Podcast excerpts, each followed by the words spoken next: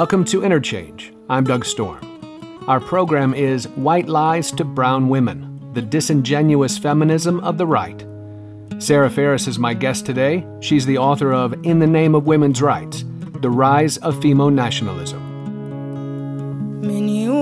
ترعرعت في الدنيا وانا لاجي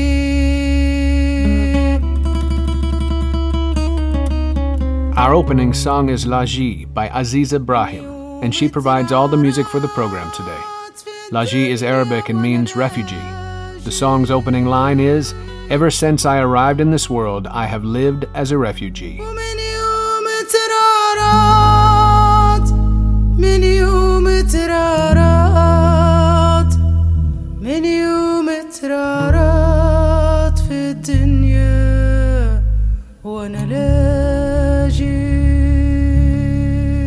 Aziza Brahim was born in 1976 in the Sahrawi refugee camps in the Tindouf region of Algeria, where her mother had settled in late 1975 after fleeing from the Moroccan occupation of Western Sahara.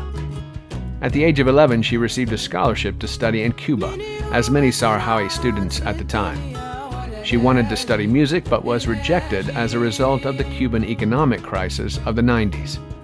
She left school and returned to the refugee camps in 1995, pursuing her musical career. Since 2000, she's lived in Spain. In our show today with Sara Farris, we'll ask what's behind the right wing demand for women's rights in the context of immigration. Hint, it's the neoliberal economy, stupid. And why do racist nationalist parties mobilize behind the rhetoric of feminism when discussing the current other the right loves to hate, the Muslim male? The answer just may be found in Marx's 1843 essay on the Jewish question, which reveals an ideological racism exemplified in the U.S. in Ann Coulter's statement that Muslim countries ought to be invaded, their leaders killed, and the people converted to Christianity. Sara Farris is senior lecturer in sociology at Goldsmiths, University of London. Her work examines theories of racism and nationalism, She's the author of In the Name of Women's Rights, The Rise of Femo Nationalism, and Max Weber's Theory of Personality, Individuation, Politics, and Orientalism in the Sociology of Religion. Sara Farris begins by telling us that it is important that there is a public legitimacy of women's rights, but that the policies of governments do not actually realize these rights. And further, that right wing politics in the US, the Netherlands, France, and Italy make use of feminist rhetoric in order to demonize Muslim society as uniquely oppressive to women.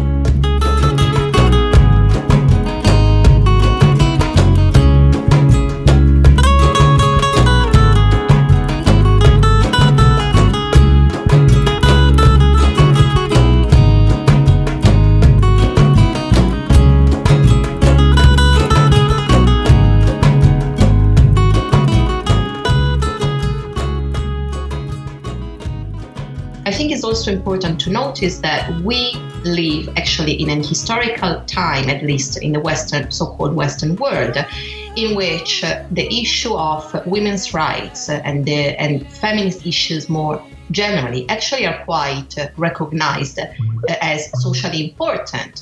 So even lots of women who don't necessarily uh, you, you would not even consider as feminists because they don't represent the in, in a way, the prototype of the feminist, actually are calling themselves feminists.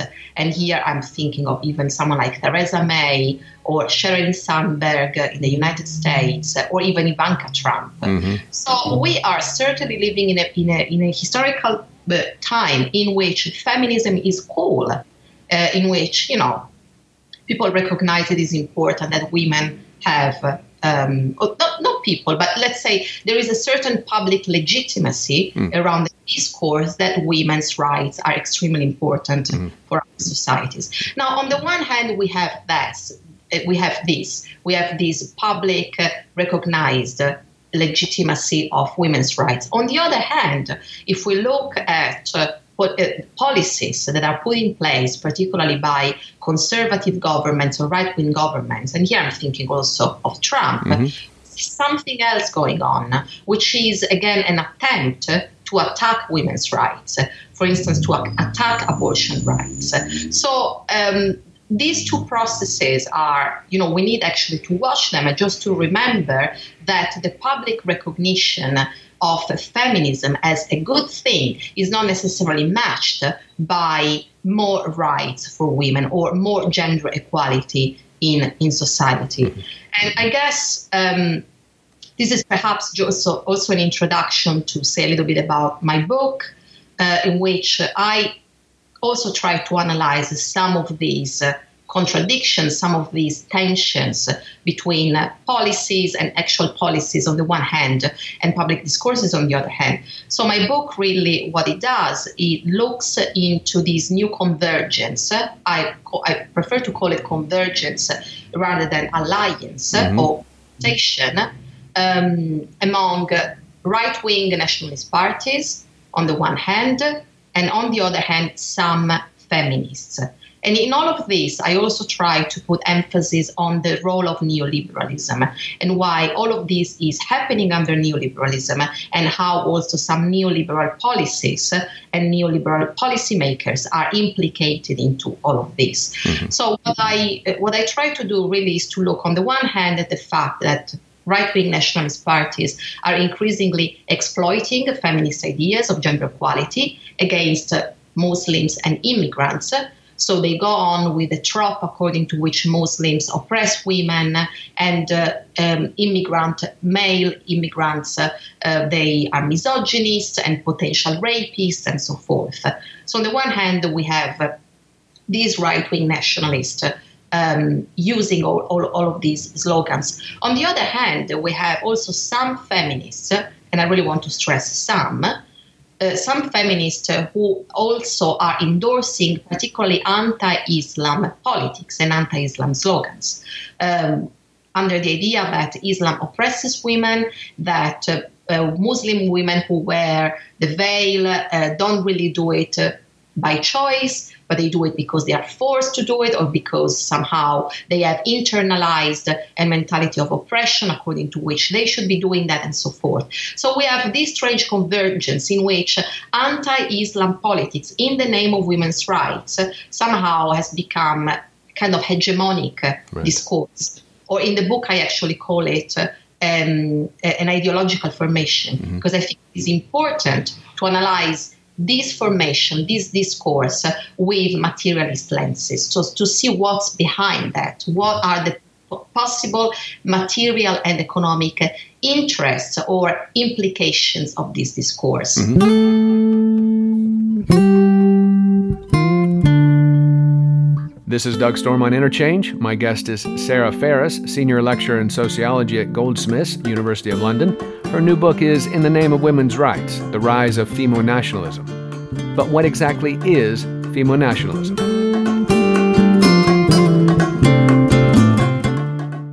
So, femonationalism is really uh, short for femocratic uh, and feminist nationalism. So, it describes, on the one hand, the exploitation of feminist themes by right wing nationalists, and on the other hand, the endorsement of uh, anti Islam politics in the name of women's rights by feminists, but also so called femocrats or femocrats. I don't know. right.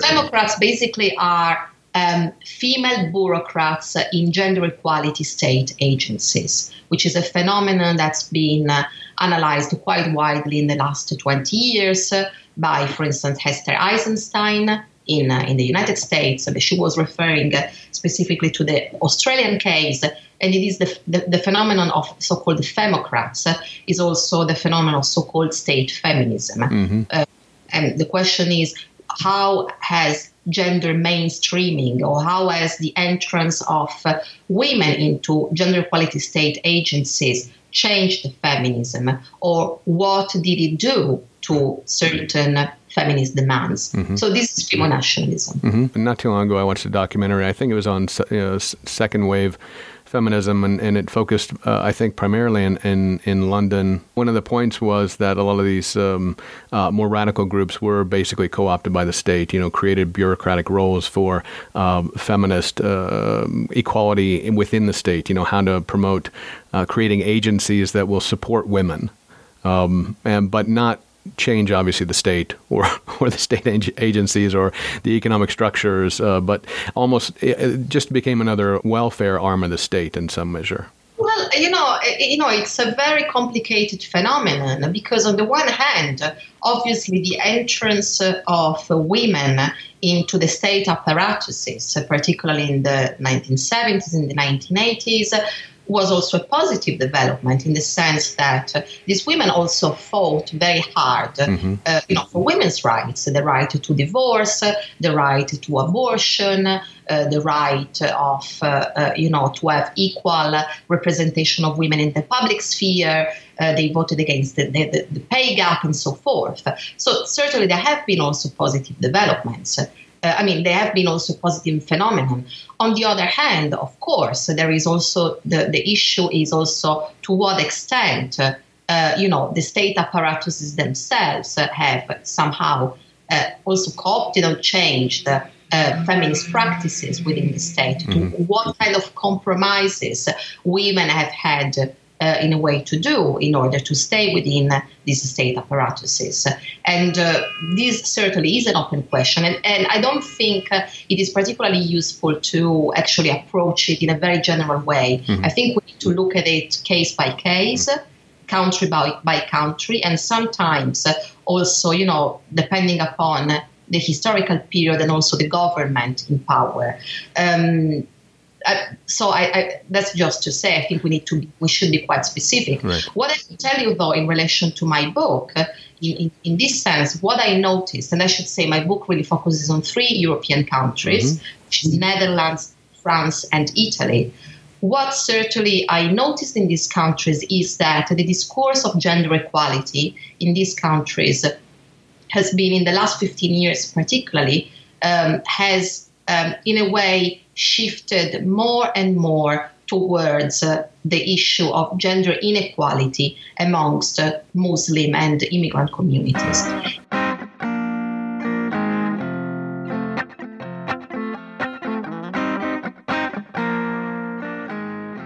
It's time for a break. Here's another song from Aziza Brahim to accompany you. This is Invasores, or Invaders, off of the 2012 album Mabruk which translates from Arabic as congratulations, a rejoicing in another's good fortune. More with Sara Farris on how white people claim to want to save brown women from brown men when Interchange returns on WFHB.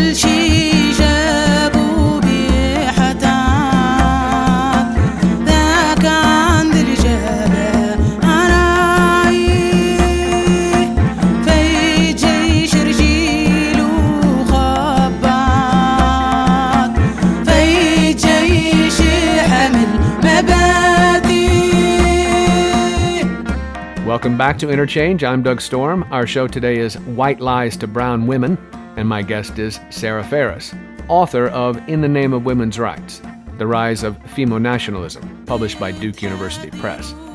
In this segment, Farris details the usefulness of demonizing the Muslim male in order to channel funding away from gender equality in general, while, quote unquote, protecting non Western immigrant women as unique victims of gender oppression. Did I say unique? The United Nations has labeled domestic violence the most pervasive form of violence in Italy. In the first nine months of 2016, 116 women were victims of femicide.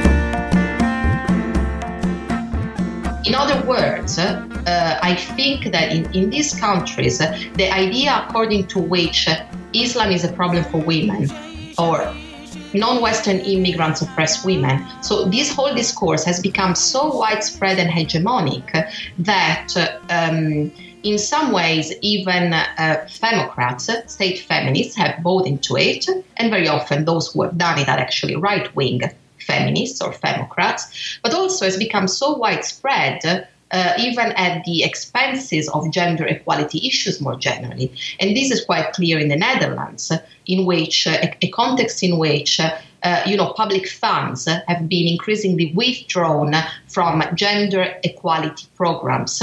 Uh, and they have been put increasingly into programs addressing gender inequality only amongst um, immigrants and non and ethnic, and ethnic minority communities. So, in other words, the idea somehow uh, uh, has become, oh, Western women, European women are emancipated. Uh, they have achieved fundamentally the, all the, the goals that they had set for themselves in the 1980s and so forth. Now we don't really need to invest much public funds into that because the real problem now is the immigrants and the Muslim women. So they are the ones who are really confronting gender inequality because they come from backward cultures. Now, what I try to address in my book is precisely the fact that these assumptions are fundamentally detrimental for gender justice. Uh, even in very material terms, because one of the consequences of this hegemonic discourse has been precisely to think that gender inequality is a problem only amongst Muslims right. and is not a problem anymore in Western societies. And this has translated into less funds for gender equality issues in Western societies. And this is extremely problematic, first of all, because it's completely untrue. We have lots of problems in Western societies uh, when it comes to gender inequality. Um, just in Italy, for instance, uh, there is uh, a huge problem called the femicide. It's been called femicide because in the last few years there have been in, an incredible number of cases of Italian men, um, fathers, brothers, um, uh, very often boyfriends, husbands, and so forth, even you know killing women hmm. who some had uh, resisted or rejected them in some form. And this is, you know, this go- goes somehow under, uh, it, it is not talked much or, or not as much or not in the same terms as when something happens in the Muslim community or in an immigrant community. So if there is a case in which, uh, uh you know, a, a man of, uh, you know, of Moroccan origin uh, does something to a woman, then it becomes a national case and all of Islam is under attack. When the same thing happens, uh, something involving an Italian man or a Dutch Dutchman and so forth, there is no mention of his Christian or Italian culture and so forth. Mm-hmm. So, certainly, one of the things that I really want to stress is that this idea that gender inequality is a problem, especially amongst Muslims or non Western immigrants, is a profoundly racist idea. Right. It's not to be found, there are no statistics that say that. There is no more. Um, you know, domestic violence uh, or oppression of women in these Muslim and non-immigrant communities than there is in other communities. Right. Obviously, this is not to say that there is no oppression towards women within Muslim communities or non-Western communities. It's just to say, comparatively, uh, we can't say that there is more. So we need to acknowledge uh, these problems.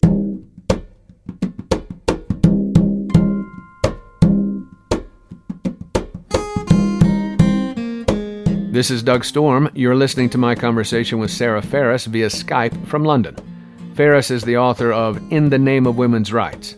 We're talking about the demonizing of the Muslim other as a sexual aggressor as a facet of femo nationalism or femocratic nationalism.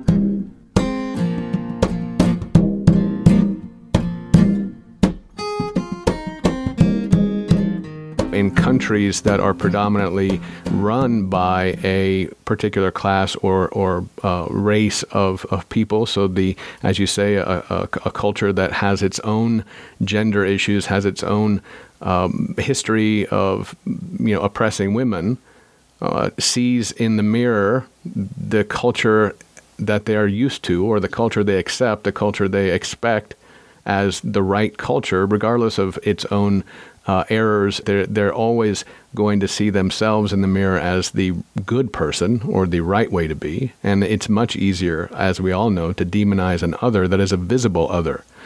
Obviously, in the U.S., immigration and minority groups can constantly uh, serve this role. Uh, they're they're always the other that is always failing. You know, they're always the other that is always uh, sexualized as an aggressor always. Um, and so this, you know, again, this template is not a strange one. The Muslim other is is an easy easy target at this point. Uh, most important, I think, to me, uh, and what I think is new here, what what is new for me anyway, is trying to understand the economic rationale that you make uh, strong points about. You know, neo, the neoliberal rationale for having uh, sort of a welfare state that welcomes the victim you know, welcomes the, the Muslim woman as a victim that we can put to work and integrate. Right? That's the, the key issue is, you know, how to integrate a labor force in this victimhood. Right? That's that's one of the points you make. It's uh, I think you what do you call it civic integration? Is that is that the, the general term? And it's a that's a that's an intentional that's the, uh, the term other people would use for the the right way to do things right so civic integration is looked on as a good thing but you're you're calling it you know, a very contentious act of of, of racist uh, assimilation, I suppose. Yeah, no, absolutely. I would say that I, I, agree. One of the things that I try to do in this book is precisely to provide a political economic reading of all of this. So the question for me from the beginning really was how is that Muslim men or non Western immigrant men are always portrayed as, you know, potential rapists, criminals, or job stealers. And how is that instead Muslim or non-Western immigrant women instead are, are usually portrayed as victims uh, to be rescued? So where does this gender double standard come from?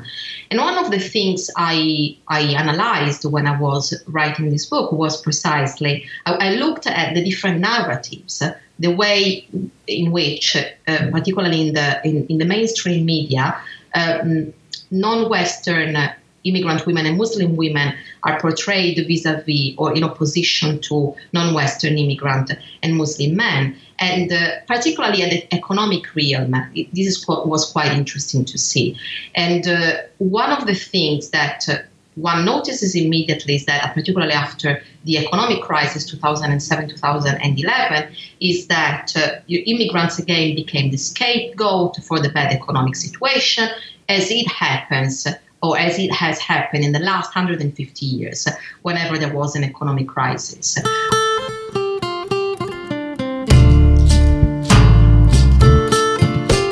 You're listening to Interchange on WFHB. Our guest is Sara Farris, author of In the Name of Women's Rights, about the right wing use of feminist rhetoric to demonize Muslim culture as uniquely oppressive to women.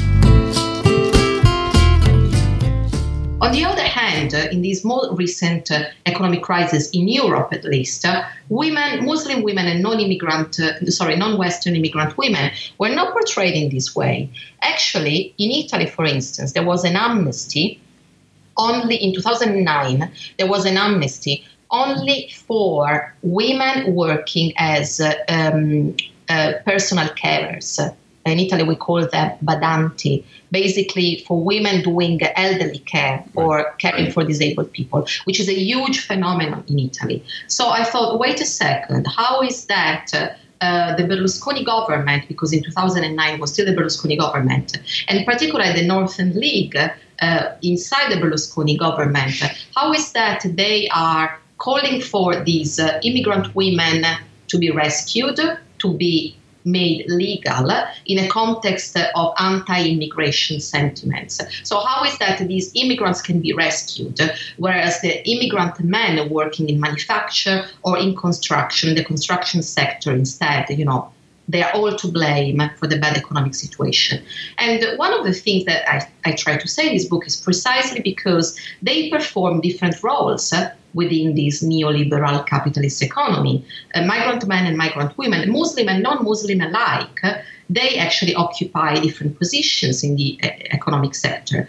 The migrant women, they are predominantly employed in the so called social reproductive sector, which means they are nannies, cleaners, carers for, for elderly people or for children. So they are doing all those jobs that are absolutely essential for you know the survival of our societies. But these are also those jobs uh, that actually have been privatized. Uh, and, and, increasingly commodified under neoliberalism. And uh, there are also jobs for which there is a huge demand uh, if, if, for two demographic and societal reasons.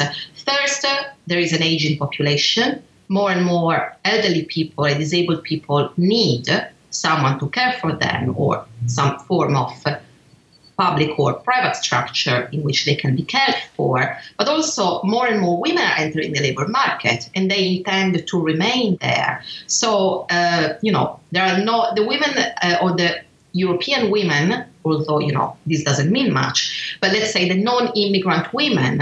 Uh, increasingly are unwilling to do to perform social productive roles for free.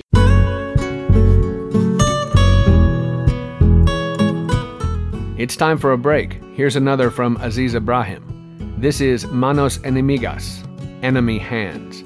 More with Sara Farris on the rise of femo nationalism when Interchange returns on WFHB.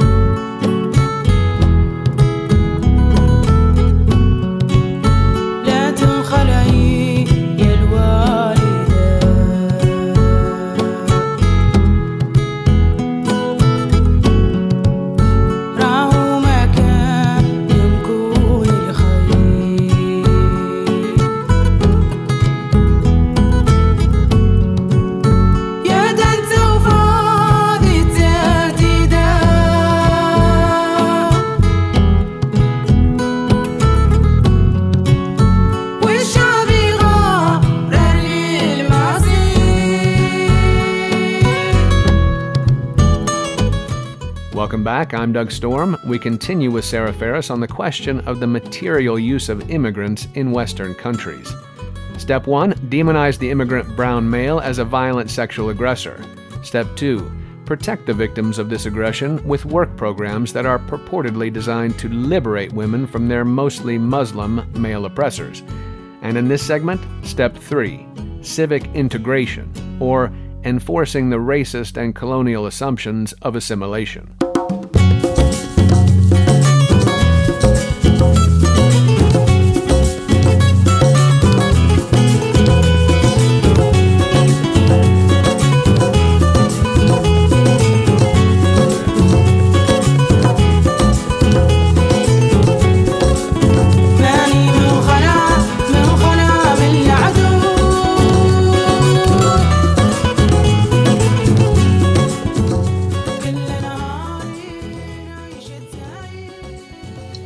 Integration programs in Europe um, increasingly have become the way in which uh, migrants, according to governments, should be integrated. Basically, the idea is that they should demonstrate their willingness to become a good part of society by um, learning the language of the country of destination, by learning the values and the history of the country of destination, and all of this in order to show their willingness precisely they want to, to be integrated. But when you look at what these civic integration programs do specifically, it's quite interesting the gender dimensions of them. So, first of all, it is uh, um, all these programs emphasize the need for migrant men to learn respect for women. And obviously, the assumption is that because they are non Western immigrants, by definition, they are backward, they are misogynist, and they do not respect women. So we have a first quite racist assumption uh, in these programs. But the second interesting thing that, that I looked at is uh, what these programs do concretely when it comes to economic integration. And quite interestingly, uh, these programs actually are channeling um, migrant women undergoing civil integration, they are channel- channeling them into the social reproductive sector. So they are basically telling them, okay, if you want to be integrated in, uh, in, in this country, then of course uh, the best thing to do is to try to find a job, learn the language and find a job because it's the best way to integrate. But when it comes to finding a job or helping them to find a job, they are not really asked what is your experience, what are your qualifications, what your, is your uh, degree, and so forth. They are actually uh, immediately channeled towards these social reproductive sectors for which there is not for which there is labor shortage. So they are basically asked to become nannies. Uh, to become, as I said, uh, carers for elderly people, childminders, and so forth. To the extent that in the Netherlands, uh, particularly when the programs began in 2007, 2008, etc., with these women undergoing civic integration programs, they were even asked to volunteer to become volunteers in this social productive sector. So they were not even paid to do that. And the assumption again was uh, it's good for them to volunteer and to actually learn these type of, of professions and activities because this will help them in the future to, to find a job. Now, uh, obviously, there are huge problems with this assumption, not least the fact that these women are not even paid for, for this work. But one of the, the things that I find particularly problematic in all of this is that some of the organizations or even um, state agencies implementing these programs uh, for, for migrant women are actually run by women. And by, some of them are run by feminists. And uh, um, obviously, I, I, I, think it's quite contradictory to tell, on the one hand, these women that they should emancipate, that they should get rid of their supposedly backward cultures, get rid of their veils, and so forth. But on the other hand, these women are channeled towards those uh, you know sectors of the labor market and, th- and towards those gendered roles, which are precisely those against which feminists fought. Right. right. Uh, and uh, I thought this is actually quite contradictory, and, and uh, well, that's no good. right. So you talk about social reproduction there also, and it, it strikes me again, you know, trying to understand how we reproduce our thinking as well, right? Our our cultural understanding um, within communities that that create these hierarchies of uh, working classes, right? So if you bring in um, uh, you know, immigrant women, non-Western immigrant women, to to become nannies, healthcare workers, uh, caring uh, workers for elderly. Uh, you're creating a, a particular class, and you're creating another class, the one that's being served, right, to see the immigrant culture, the Muslim culture frequently, right, the the culture of color for the most part, right, again as a primarily servant class, right, primarily replicating again the slave class. This is generally what, what's happening again, and you say it's a very specific. It's been very specific, at least since 2007, a very specific channeling of a, a culture of color serving the the white culture.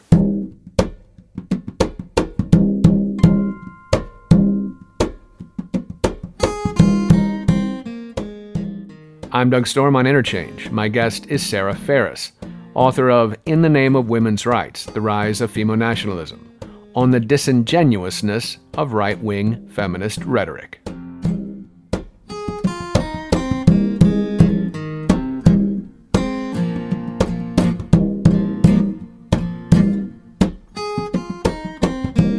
Talk about it, you know, it's visually easy to see. Um, right wing caricatures are easy to point out. Um, they have they certainly work. Obviously, on a large population, a large a large group of people certainly believe in these demonizations and ideas of victimhood, and we certainly do apparently turn a blind eye towards all of the domestic violence that white culture has in its own. Western you know European culture are full of uh, domestic violence and violence against women and rape, etc. So there's no. It's easy to say let's let's not talk about this. Let's talk about that over there. That other.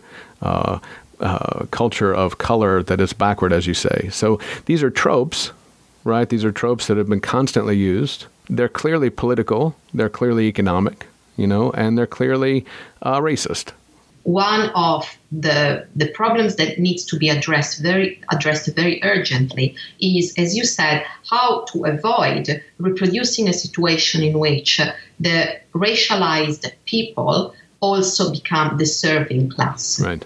Because one of the things that I encountered when I criticized some of these uh, women's organizations, you know, giving these uh, uh, nannies or maids, uh, cleaners' jobs to migrant women, one of the reactions to my criticisms was, uh, well, what's the problem? At least they're given a job.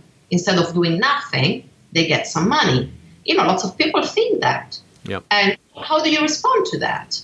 So I think one of the things to say, first of all, is that it is actually very problematic that, and it is racist, that these jobs we somehow think or people think they should be occupied by people of color or immigrants or racialized uh, people because it is an expression of uh, you know racism and discrimination racial discrimination that is reproduced in our societies. But the other very important thing to say is actually that one of the reasons why this happens, uh, one of the reasons why these jobs tend to be given to racialized people or immigrants or people in a more vulnerable position in the labor market is because these are shit jobs. They are very badly paid.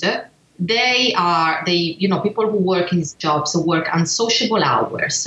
They usually are you know in the underground economy, don't have contracts and so forth. So, one of the ways in which we can certainly address this problem and perhaps avoid the racialization of this sector is, first of all, by beginning to recognize these jobs as proper jobs, jobs that need a proper and fair remuneration, so a fair salary. They should be recognized as jobs like any other job, and that should be, uh, you know, they should be contractually contractually regulated. They, uh, I mean, this is one of the, the, most important things to recognize that this is work because one of the main problems that we face as feminists when we talk about social reproductive work is that socially, I mean, the public does not recognize it as proper work. Somehow the assumption is that is that these are really feminine activities. So women know how to clean and iron and raise babies uh, as a vocation. They grow up learning all these things. So why should they be, you know, recognized as skilled workers if these are not skills? But somehow, you know, just inherent, um, you know, gifts that women women have. And the first barrier to actually to break, the first obstacle is precisely to recognize these are jobs, these are skills that people have to learn, and these are very uh, you know, this, this is hard work that needs to be recognized, that needs to be professionalized, and needs to be considered as proper work. It's time for one last break, and once more, Aziza Brahim accompanies us. This is Los Muros, or The Walls, off of the 2016 album Abbar el Hamada. which translates as across the Hamada. Hamada is the word used by the Sahrawi people to describe the rocky desert landscape along the Algerian Western Saharan frontier, where tens of thousands of their people are stranded in purgatorial refugee camps. More White Lies to Brown People when Interchange returns on WFHB.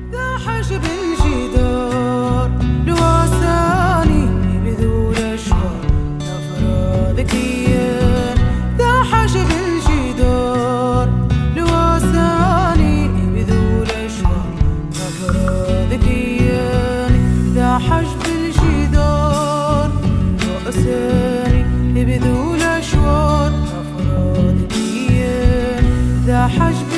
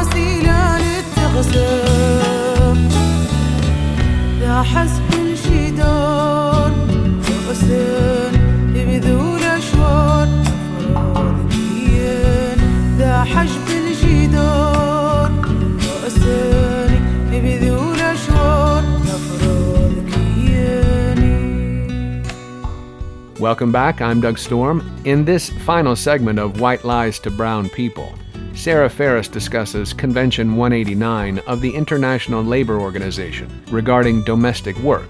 We'll also look at the concept of open borders, and we'll close with a discussion of On the Jewish Question, the 1843 essay by Karl Marx in response to the othering of Jewish culture and which should serve as a clear warning to us as Western white politicians and right wing parties demonize the Muslim male as a backward and dangerous other.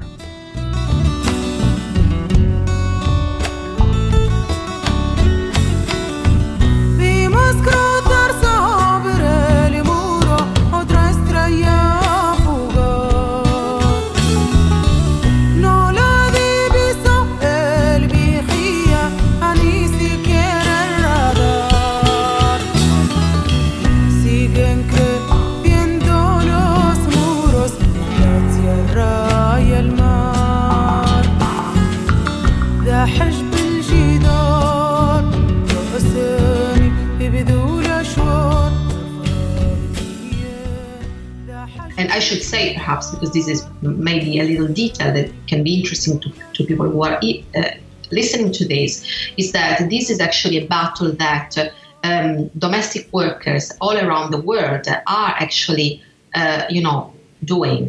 There is a, a, global network of domestic workers all around the world that are they're a kind of trade union for domestic workers, and they are fighting for the recognition by states of the so-called 189 uh, convention, which is a convention that's been uh, um, can we say, signed, established by the ILO, the International Labour Organization. And basically, the states that uh, sign this convention, that subscribe to this convention, they recognize uh, domestic work as proper work and in some states, they have, uh, you know, introduced new laws according to which domestic workers have exactly the same rights than all other workers, which you know is quite an achievement. Uh, particularly, I'm thinking about some uh, Latin American countries in which this has been a very, you know, there have been lots of discussions about that because so many indigenous women and immigrant women in, the, in Latin America are, you know, cleaners and maids and, and, domestic workers. So it's been there, there, has been a huge discussion, particularly you know uh, in the wake of the the pink tide mm-hmm. about recognition of domestic workers. Um, but this is also perhaps a way to answer maybe your other question or just to comment on your other point. What do we do in terms of breaking?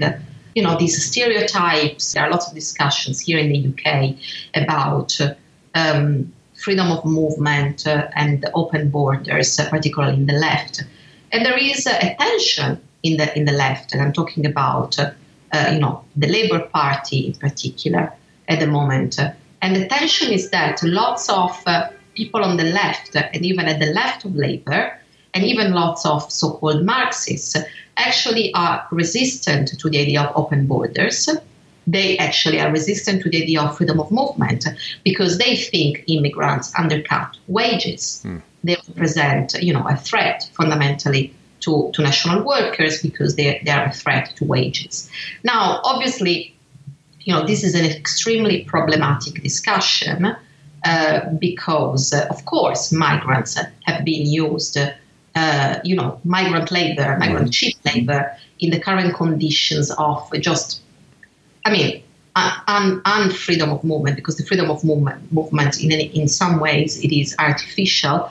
So, of course, migrants uh, have been used in order to undercut wages. That, that is partly true. Employers have done that, particularly in some sectors.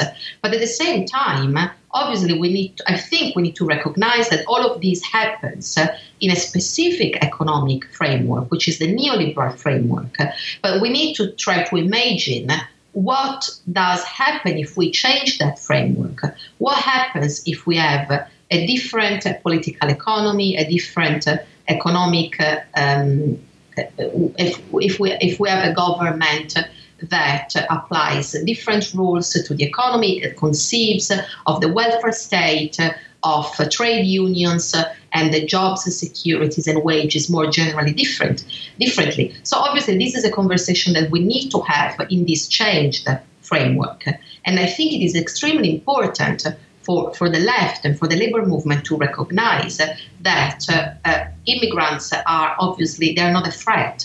It is extremely important to recognize uh, and to um, the, the, the, importance of open borders for a truly internationalist left politics and to recognize, in my view, the danger of conceiving of politics only within, for the left, uh, within the framework of the nation state and of the somehow defense of these national borders.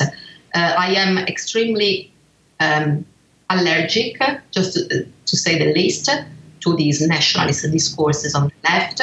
I find extremely problematic uh, the discourses about you know immigrants right. uh, threatening wages and so forth because we need to think how a different we need to think how a different um, economic system will also change the picture about uh, you know the role of immigrants in our societies and right. so forth one thing uh, that, that struck me as you were talking, uh, and we I mentioned Lenin earlier, and seems to me you're you're bringing him back in again in some sense, right? So there's the one thing Lenin said that maybe other people recognize is, um, you know, that that Stalin gave us quote unquote socialism in one country, uh, which was, of course, murder and tyranny in one country. But, uh, you know, Lenin and, and uh, Trotsky's point was that socialism had to be in every country or it wouldn't work at all right? So you couldn't fight the forces of capitalism with with socialism in one country. It would always be squashed, you know, by by capitalist forces. And you're saying basically the same thing with open borders. You know, there's there's a sense that it has to be an agreement in all countries.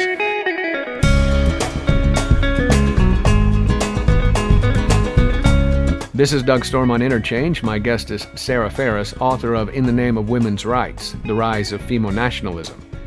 As Sara Farris comes out of a Marxist feminist tradition, it seems only right that we close with insights from Karl Marx on demonizing the other. Quickly, again, I'm sorry, if there's a chance that we could talk about the Jewish question as a kind of a framework uh, for othering, uh, the Marxist, um, you know, response to Bruno Bauer. Um, it is a framework that we continue to repeat. You know how we how we characterize and class particular people. Should do you want to sketch the, that particular idea? Yes. Uh, well, in, in, this specific article uh, and also talk uh, that you are referring to, basically what I do is to I look at the discussion on the Jewish question between Bauer and Marx in uh, the 1840s.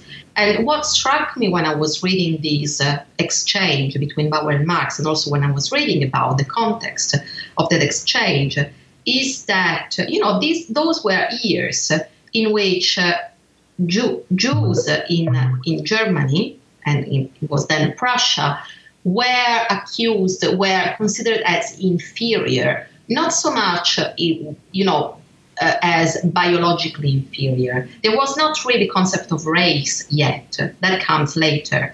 But they were considered inferior in terms of culture. So the whole idea was that, you know, they do, do not want to assimilate to the Prussian state and to the Christian culture. They were called uh, at that time a nation within the nation.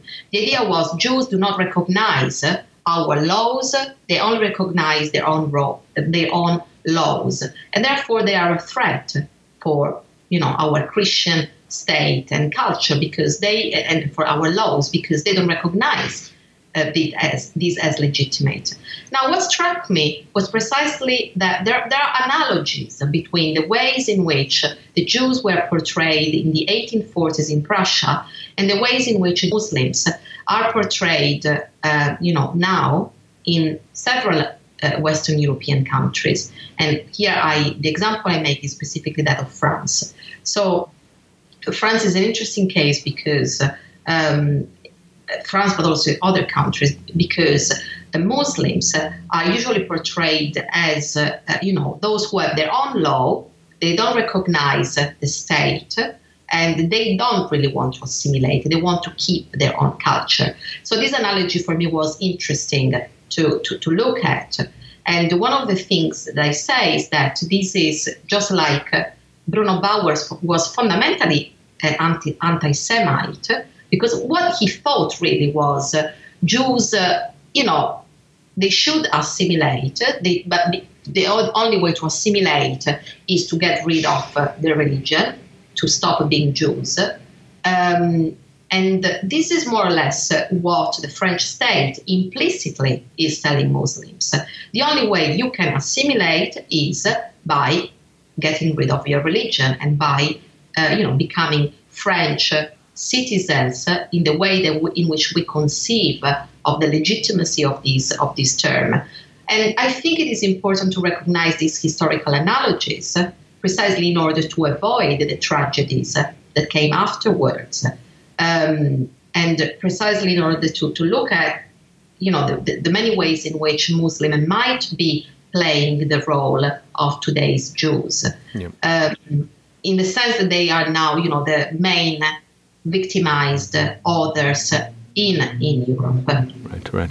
Well, it, it, struck me as necessary to to bring it out just again because you know this is one of the things that uh, like someone like an Ann Coulter would say over and over again. You know, the Muslims should be Christianized or get rid of them. Um, you know, she said this many times, and it just struck me as uh, this is the rhetoric that that it just gets amped up uh, every time you turn on the right wing radio so or a TV. Uh, so it was important, I think, to to draw those parallels, and I appreciate you doing it.